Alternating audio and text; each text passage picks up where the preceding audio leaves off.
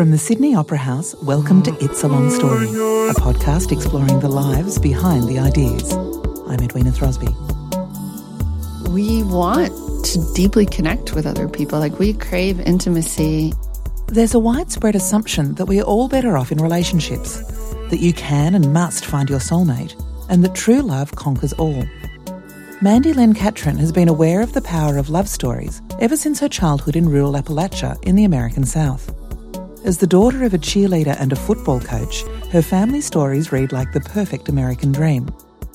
But when the reality of life fell short of these idealised and highly feminised notions, Mandy turned to science to explore what other narratives might be available.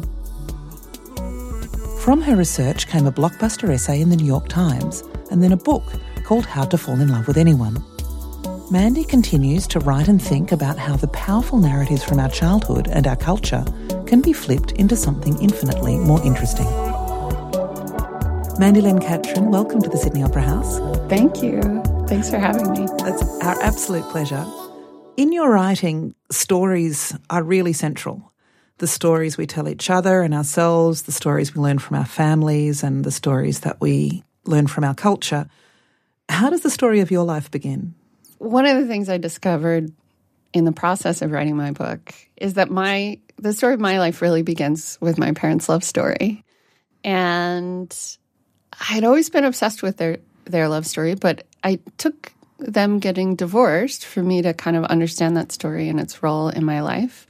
And, they met in rural Appalachia in Virginia in a coal mining town where my mom grew up. And my dad was hired as the new football coach at my mom's high school. So he was 22, she was 16. And she had to interview him for the school newspaper. And my mom set my dad up on a date with her older sister. So she's the seventh of 8 kids. So she set him up with number 6, my Aunt Cindy. And this was such a part of our family history, is that my dad and my Aunt Cindy went out and had this disastrous dates where that they just could not have been worse match. And then my mom and my dad got together. My Aunt Cindy started dating my dad's best friend, who was also a football coach. And the 4 of them got married in a double wedding in the church basement. I mean, that is like a movie straight from the 1970s when it happened, isn't it? It's such a good story.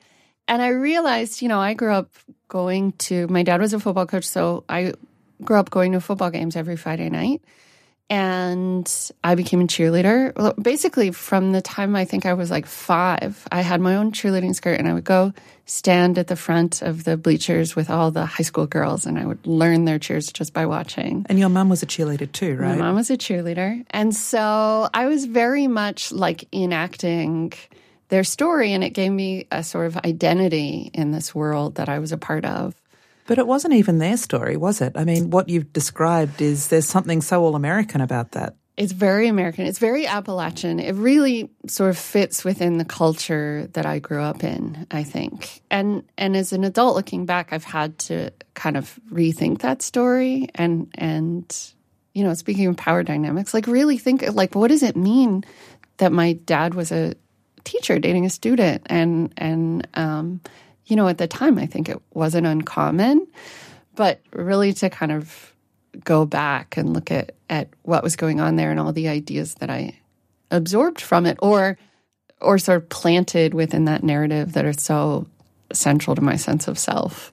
What do your parents say about those kind of details which differ or reinforce the myth that had become your foundation family story? Well, what I discovered is that the story that I thought was about them was very much about me, and that I had put this story together and I had created this grand romantic narrative, and their version of it is just it's a lot more pragmatic, it's a lot more based on chance and timing. And I said to my dad, how do you feel about the fact that mom was a student? Doesn't that seem weird to you looking back now? Especially now he's an administrator at the school board office, so his role is very different. And he's yeah, it probably was wrong. But at the time, it was such a part of the culture. He didn't have another way to think about it. It was considered normal. But I think in 2018, all of those things look different. And it's important to acknowledge that. Right. But your mum was, what, 16 when she met? She was 16. My dad was 22. Your grandmother was 15 when she married your grandfather. Who was 31. Right. Which is incredible to me. That was another love story that I wanted to really go back and try to understand. And that one is really interesting because my grandmother tells it very much as a kind of Cinderella love story, which is she talks about, like she literally talks about when my grandfather, who was a returning soldier from World War II, when he smiled that his teeth sparkled, which is like such a Prince Charming detail if you've ever heard one. Sparkly teeth. Sparkling teeth, right? Yeah, I love that detail. But she tells it as this great romance. She saw him, he was so handsome in his uniform, and he kind of rescued her from a wicked stepmother. Her mother had died. She dropped out of school to care for her little brother. Her dad was working in the coal mines. She ran the house at age 11. And her father remarried to a woman who didn't want to assume the work of the house. I'm sure it was very complicated. And my grandmother was angry that she was still having to do all this, and so she ran away and really had no financial resources, had nothing, no one to take care of her. So she was really going door to door, like asking people if she could do their laundry to try and make money. And so she tells this beautiful story of finding this man and falling instantly in love with him. And my mother tells the story very differently, which is she says, I think mom needed someone to take care of her and that our grandfather kind of knew that he could do that, but also that he needed someone to make a home with and start a family with. And so, you know, it's interesting to me how the same relationship can be this grand romantic tale, and it can also be a very sort of two people who needed something from each other and found each other at the right place at the right time. Needed something on a practical level. Yeah, absolutely. I mean, your grandmother didn't have a whole bunch of choices. She had almost no choices, yeah, which is what I came to realize. You know, I went into thinking about her love story as I was ending a relationship and thinking, like, what does she know about how to find someone, how to fall in love, that I don't, right? Like my grandfather died when I was 4, and I was interviewing her in my early 30s, and I thought, okay, it's been 3 decades, and she still feels like no regrets about this, and she's never been with another man. Like, he's the love of her life. And I thought, she has something figured out, because I have constant doubt and constant, like, am I with the right person? Am I making good choices with my relationships? And what I found was that it wasn't that she knew something that I didn't. It was that I had this enormous privilege of choice, and with choice comes doubt. And she just, you know, it's not like there were a lot of other people. It's interesting. She was very much a product of her economic and social circumstance, and her choices were very guided by that. Yeah. But when she describes her life with your grandfather, she perceives that through a romantic narrative, a love story. She sees her life as a love story, essentially. Yeah. And you did the same thing with your parents. Yes. Yeah, I mean, and this is such a testament to the power of love stories, which is that they give us these scripts for how a life might work. And we absorb these scripts and we fit the sort of series of circumstances that happen to make up our life. We fit our lives into these narratives as much as we create the narratives in our lives. So I think they're really powerful.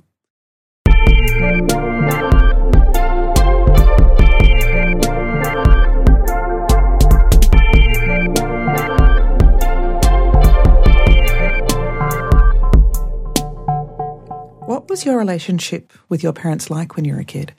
You know, my parents really modeled a kind of egalitarian marriage in many ways, which I think wasn't that common in the 80s, and especially in kind of rural America. My mom worked. She made more than my dad. They were very good about sharing childcare and responsibilities around the house, and they were very loving. I just felt very parented in a way that I think neither one of my parents did necessarily. They came from big families who had few resources, and they were. It was very important to them to offer us opportunities and affection and this sort of like care that, that I don't think the generation before necessarily valued in the same way. Yeah. Your parents had this terrifically equal and loving and supportive relationship. Did you have any inkling that there was a divorce on the horizon? No, I was shocked. And I think the truth is I still don't fully understand it. And what I've sort of come to accept about it is that they probably don't either. I think they were a little bit surprised by it as well. How do you get surprised mutually by a divorce? Because I think we all, and this is probably changing, but we all are sort of sold this narrative, which is that if you are a good person and you don't betray your spouse in any obvious way, you don't cheat on them, you don't lie to them, your intentions are good, you're generous with your time and your resources, that's enough. That like if you do that, then you will be happy with this person forever. And I think when that turned out not to be true, that was surprising. It was surprising to me. I know it sounds naive, but I was really surprised by that, and I think they were too. But why is it naive? You had no idea. I think the thing that sounds naive is not that I was surprised by their split, but that I had this idea that like it was enough to just be good and to want things to work. I mean, there's a very, very, very strong set of cultural narratives around that, the happy ever after story, the Cinderella story, Pretty Woman, all of these things you write about. Yeah. What were the things that were influencing you culturally through your childhood and adolescence? Well, so I grew up in a really homogenous place, so very Protestant Christian, very white, very middle class. I just didn't encounter a lot of diverse ways of living, diverse ways of thinking. It was that, and it was popular culture, the sort of very mainstream popular culture. And what were your favourite movies and your favourite TV shows and books? Yeah. As much as my parents were loving and generous, my sort of intellectual life was really my own. When I read books, I read the books I could buy at Kmart. So, like, I grew up reading The Babysitter's Club and, like, John Grisham novels as, like, an 11-year-old. And Danielle Steele, and just sort of anything I could get my hands on because I loved to read. But there was no one to like curate these sort of cultural media for me. The movies I loved were like the rom-coms of the 80s and 90s. So like Pretty Woman, Dirty Dancing, I've probably watched like 100 times. Disney, all the Disney movies, all of that kind of thing. What sort of messages were you taking from those? So the messages are really normative, which is not a bad thing, but it meant, and continues to mean, I think, for anyone, that you get a pretty narrow way of thinking about the world. There's this great word coined by the philosopher Elizabeth Brake called amatonormativity, which I love this term. I found it really useful for talking about things. But when it comes to narratives that I absorbed about romantic love, they were very amatonormative, which is basically the idea that the best way to practice love is to be in long-term, monogamous, committed, marriage-minded relationship, and that's the kind of love that everyone is implicitly striving for and that is most validated by our culture. And so I absolutely absorbed that idea, as I think probably most of us do. But this sort of like conventional nuclear family and these values, which are not necessarily bad values, but they're very sort of puritanical American values. Right. It's all about, being a good person by being modest, being humble, enacting the sort of gender norms that are prescribed to you by the culture, also sort of striving to achieve social and cultural recognition through really like normative means, like making a lot of money, getting a good education, having a nice house with a yard, and so I was really excited, I think, to suddenly get to college and start thinking around some of these ideas, but it was also really hard for me. It's a big shift because there is something that is interesting in what you're describing, that there's a sort of moral aspect to happiness. Yes, yeah, absolutely. That's a really good way to put it. I think there is this sense, and it's especially true for girls, that it is your job to be good. And being good looks like meeting other people's expectations, being nice, being polite, never challenging authority, enacting a sort of socially prescribed femininity.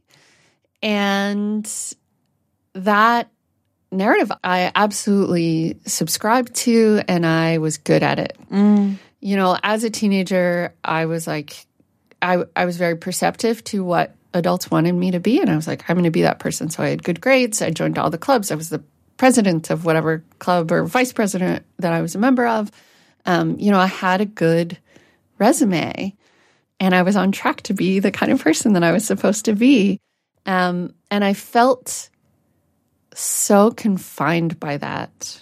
Because there's another beat to what you're describing as well. Once you are the good girl and you do all of those things, then at the end of that, you deserve the rewards of normative happiness. You deserve the husband, you deserve the house, you deserve the nice kids and the nice furniture and that stuff. Yeah. Yeah. And when I was 17, I struggled with depression, and it was really hard because I think my parents were mystified by it. I had everything that I was supposed to have as a good girl, good teenager, and yet I wasn't happy. And I had no vocabulary for talking about that or thinking about that. My mom took me to the doctor, and the doctor said he prescribed an antidepressant for me. And I actually didn't take it. The other thing that they did is they put me in counseling, and just having someone to talk to who was an adult who just wanted to listen to my frustrations about the world was so valuable. I think in many ways that's what I needed. But was it also having somebody that you didn't have to perform to? Yeah. What I really needed to be like a happy person was actually just the freedom to kind of reject some of those ideas and sort of figure out for myself what I wanted my life to be like.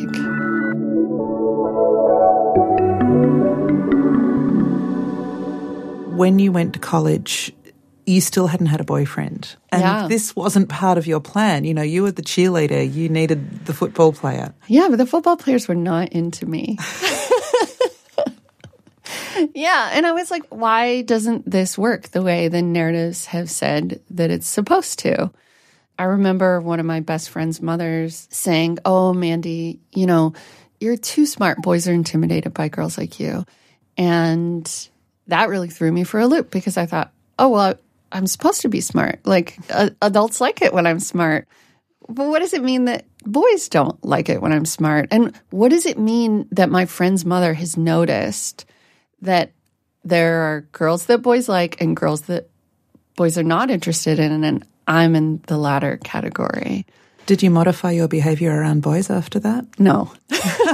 The moment I would find someone that I was interested in, I would shut my mouth and try to show as little interest in them as possible, which is a horrible strategy for finding love. Yeah, if I don't look at them at all, then they'll surely know. They'll surely know. Yeah, but, you know, this idea is also something that's in many of our stories, which is that if you're good, you'll be noticed. Right.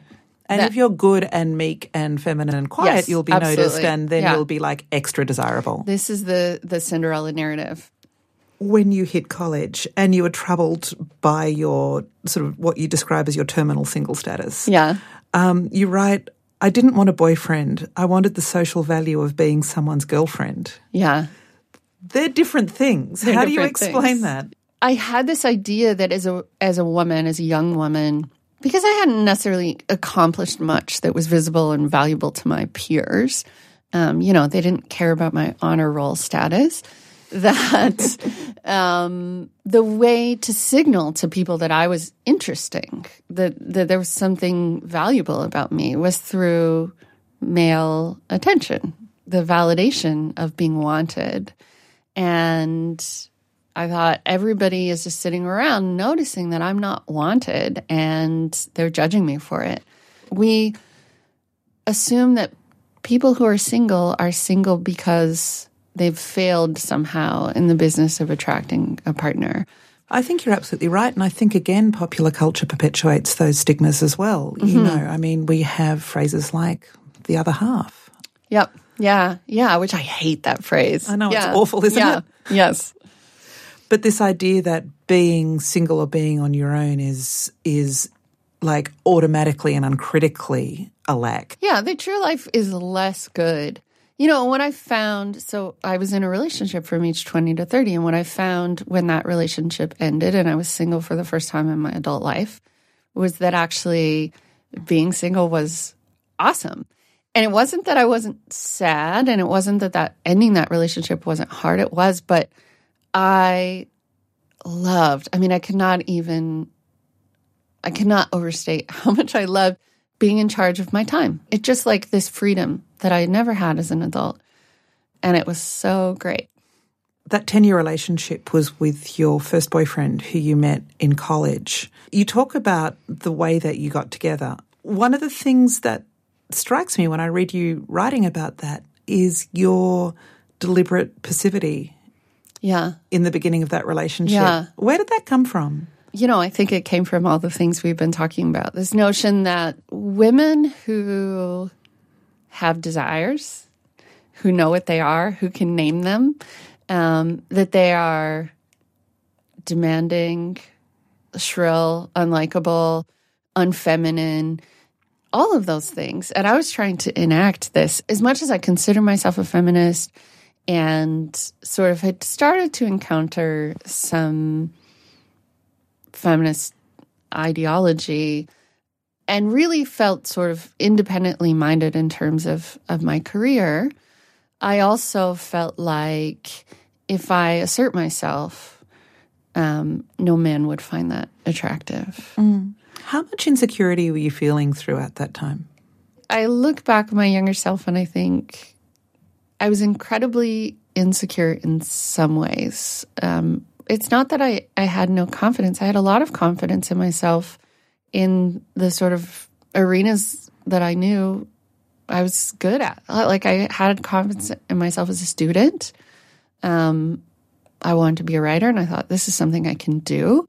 But socially, I didn't have that same kind of confidence. And I think that I was so worried about what other people thought of me and whether or not I was kind of meeting other people's expectations. And I just think I wasted such an enormous amount of energy on that. But I think a lot of people are like that in their 20s. Yeah, I think you're right. Yeah. I think also one of the things that you did through this time, 10 years with Kevin wasn't super easy. You had a very turbulent relationship. But you created a whole lot of narratives around that to explain that. You made stories around that were enforced by cultural references in order to explain the massive highs and lows of your relationship. Because we argued so often, I thought, this is probably because we love each other so much, because we wouldn't have this intensity of conflict if we didn't love each other. And I think about that really differently now.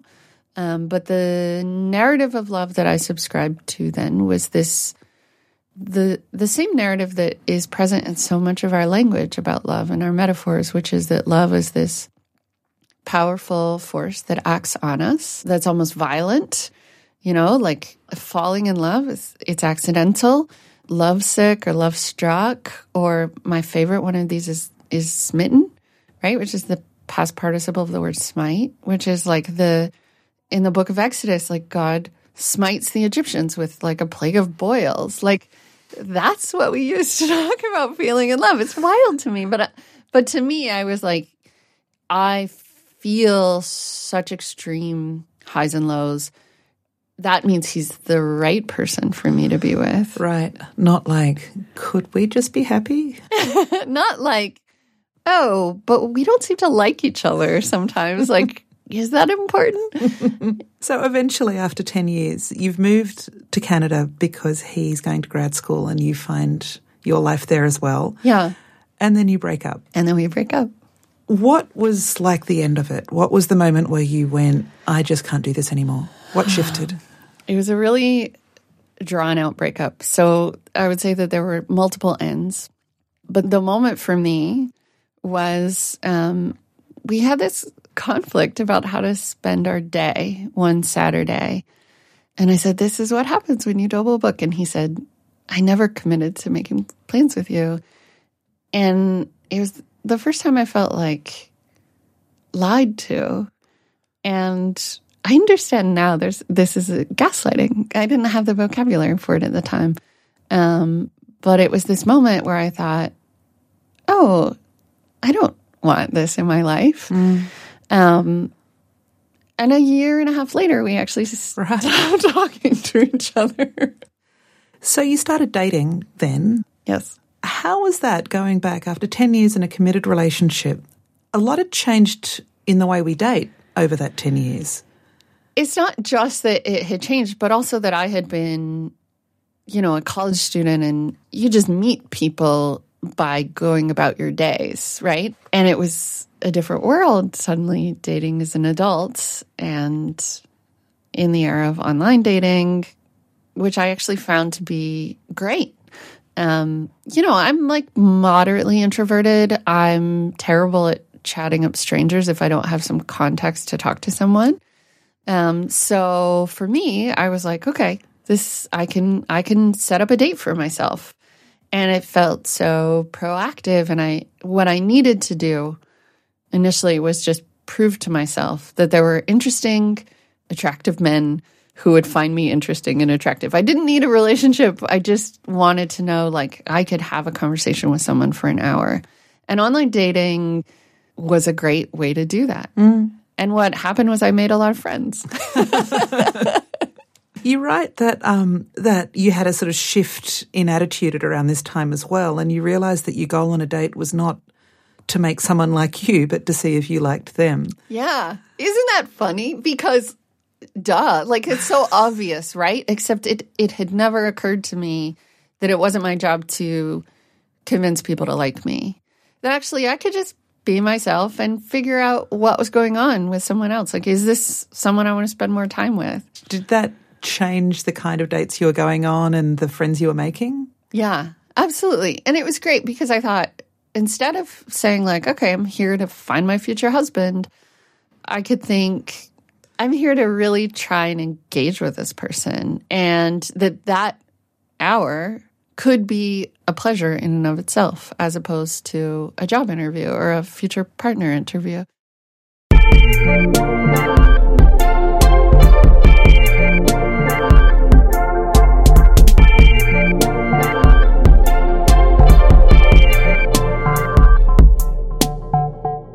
Around this time, you're working as a writer and you're doing some research around falling in love, and you discover a researcher who has formulated a whole plan. Can you tell us about that? Yeah, so... because I'm sure none of our audience know about it at all. This. Yeah. So Arthur Aaron is a social psychologist, and he and some colleagues, including his wife, who's also a psychologist, Elaine Aaron, were trying to create romantic love in the laboratory. And what they did is they had heterosexual man and woman enter the lab through separate doors. Before they came in, they said, this person knows a little bit about you. They're excited to meet you. And then they took turns asking each other 36 increasingly personal questions, stared into each other's eyes for 4 minutes without speaking, and then left. And rumor had it that one of the couples from that first study got married 6 months later and invited the whole lab to their wedding. You say rumor has it, though.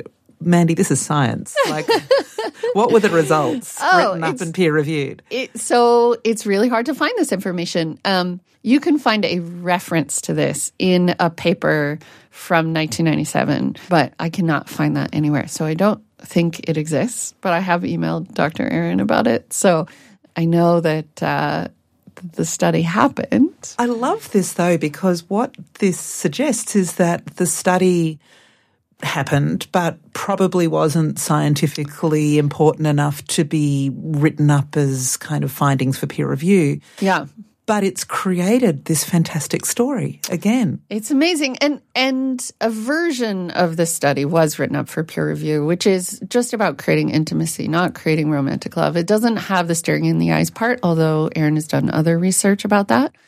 But what they found, they call it the Fast Friends Protocol, but they found across all different groups of people. So they've done it between like police officers and members of a community or people from different ethnic or cultural backgrounds, that it does create this sense of closeness over the course of a couple hours that might take months otherwise.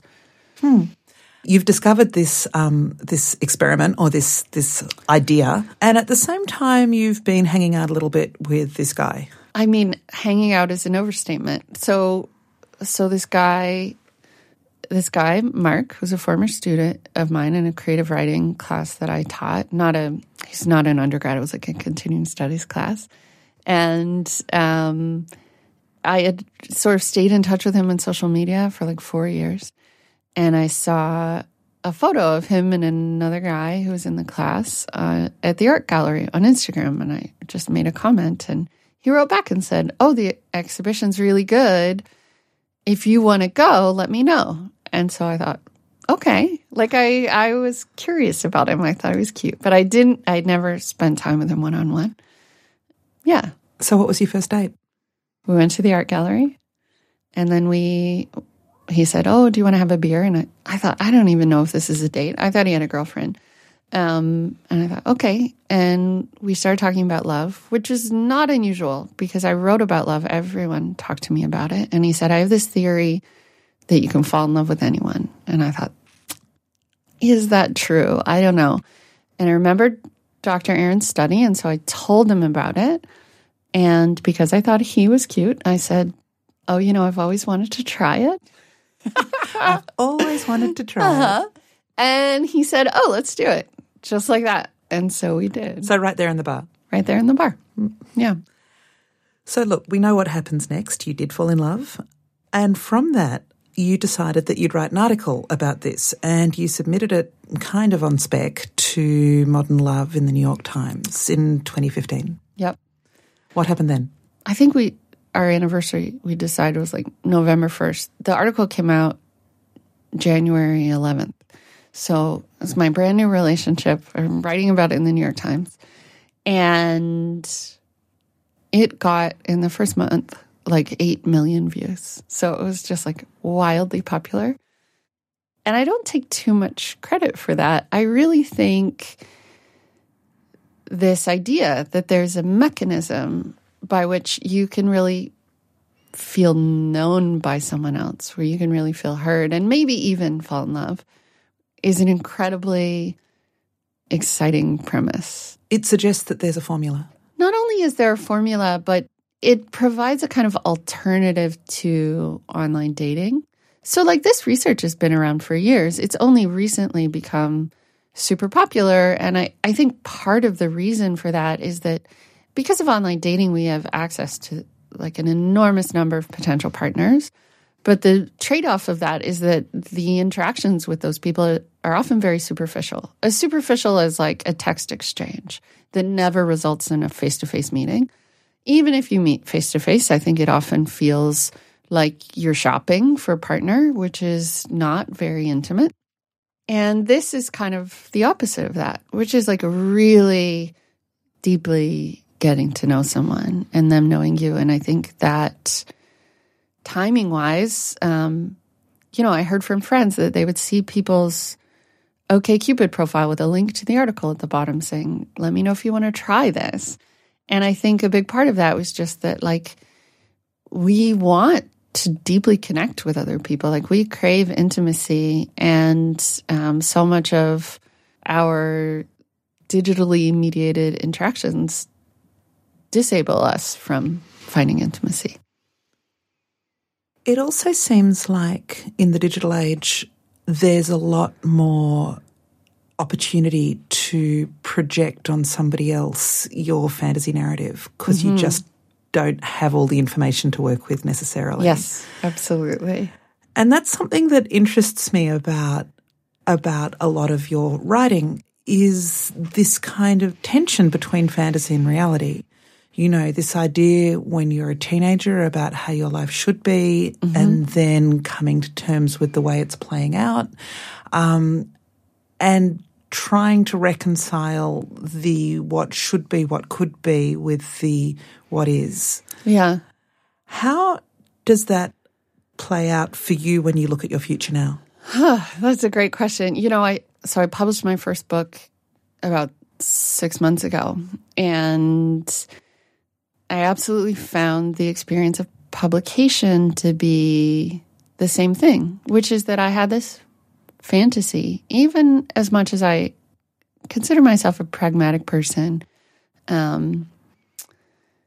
had this idea about what it would mean to be a writer, and that suddenly I would just sort of arrive in the world on the literary scene, and in many ways, I did have that experience. You know, I got to do a book tour, and, you know, I remember sitting at the table at Greenlight Bookstore in New York the day my book came out, signing books and thinking like, oh my God, this is my life. And it just felt like so miraculous and beautiful. And it matched the idea I had of being a writer.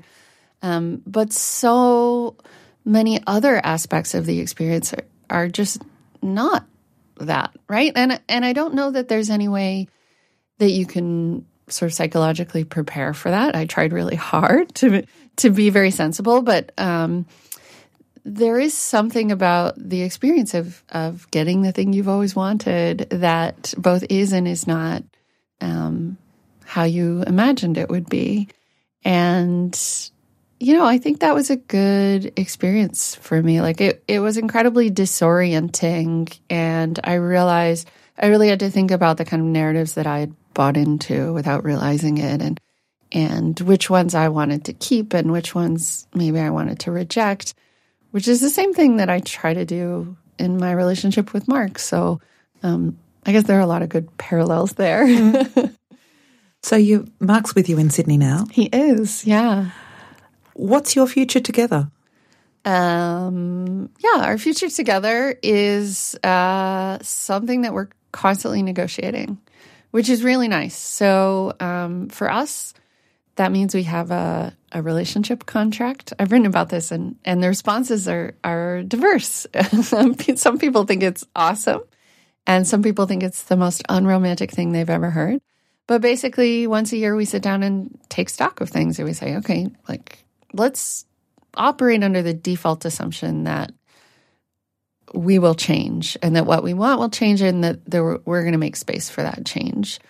So we talk about everything, and it's so the opposite of how I approached love when I was younger, and it's enormously liberating, and I feel heard. I feel that my priorities are his priorities are my priorities. I feel like I'm on a team with someone. You know, he's not my other half, he's my teammate. And it's really, really nice. So, yeah.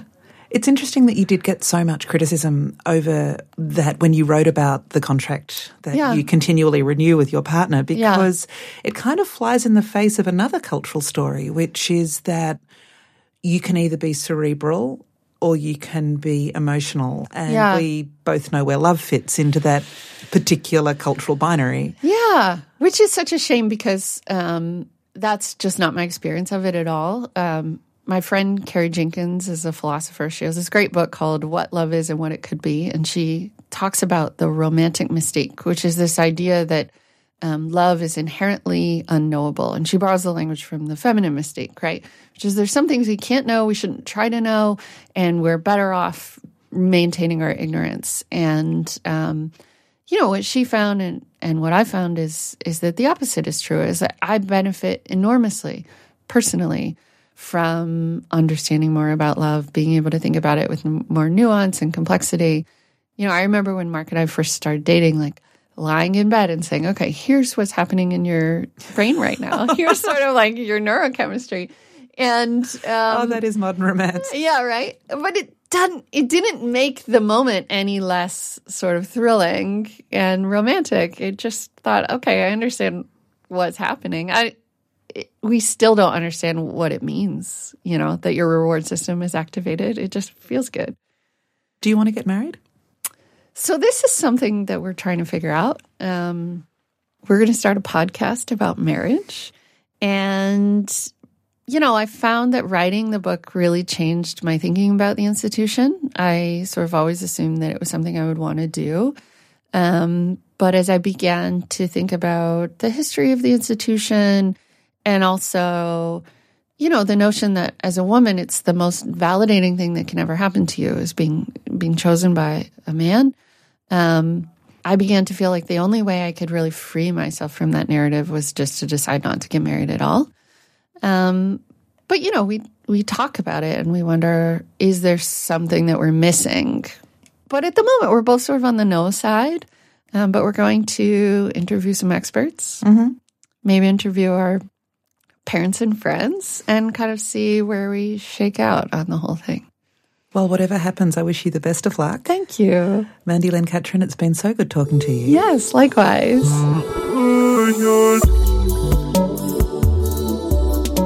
Mandy Len Catron visited Sydney Opera House to appear at All About Women 2018. Check the show notes for links to video of her appearance at the festival and also to her writing. It's a Long Story is back in a fortnight with another episode. The next one features the wonderful author Barbara Kingsolver, so make sure you subscribe. You can get us from wherever you get your podcasts.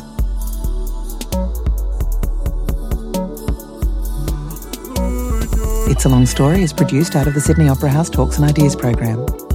We're produced and edited by Susie Anderson, recorded by Jade Vowles, mastered by Alina Godwin. Our theme music is composed by Rainbow Chan, research by Ellen O'Brien, and our executive producer is Jacqueline Booten. I'm your host, Edwina Throsby. See you next time.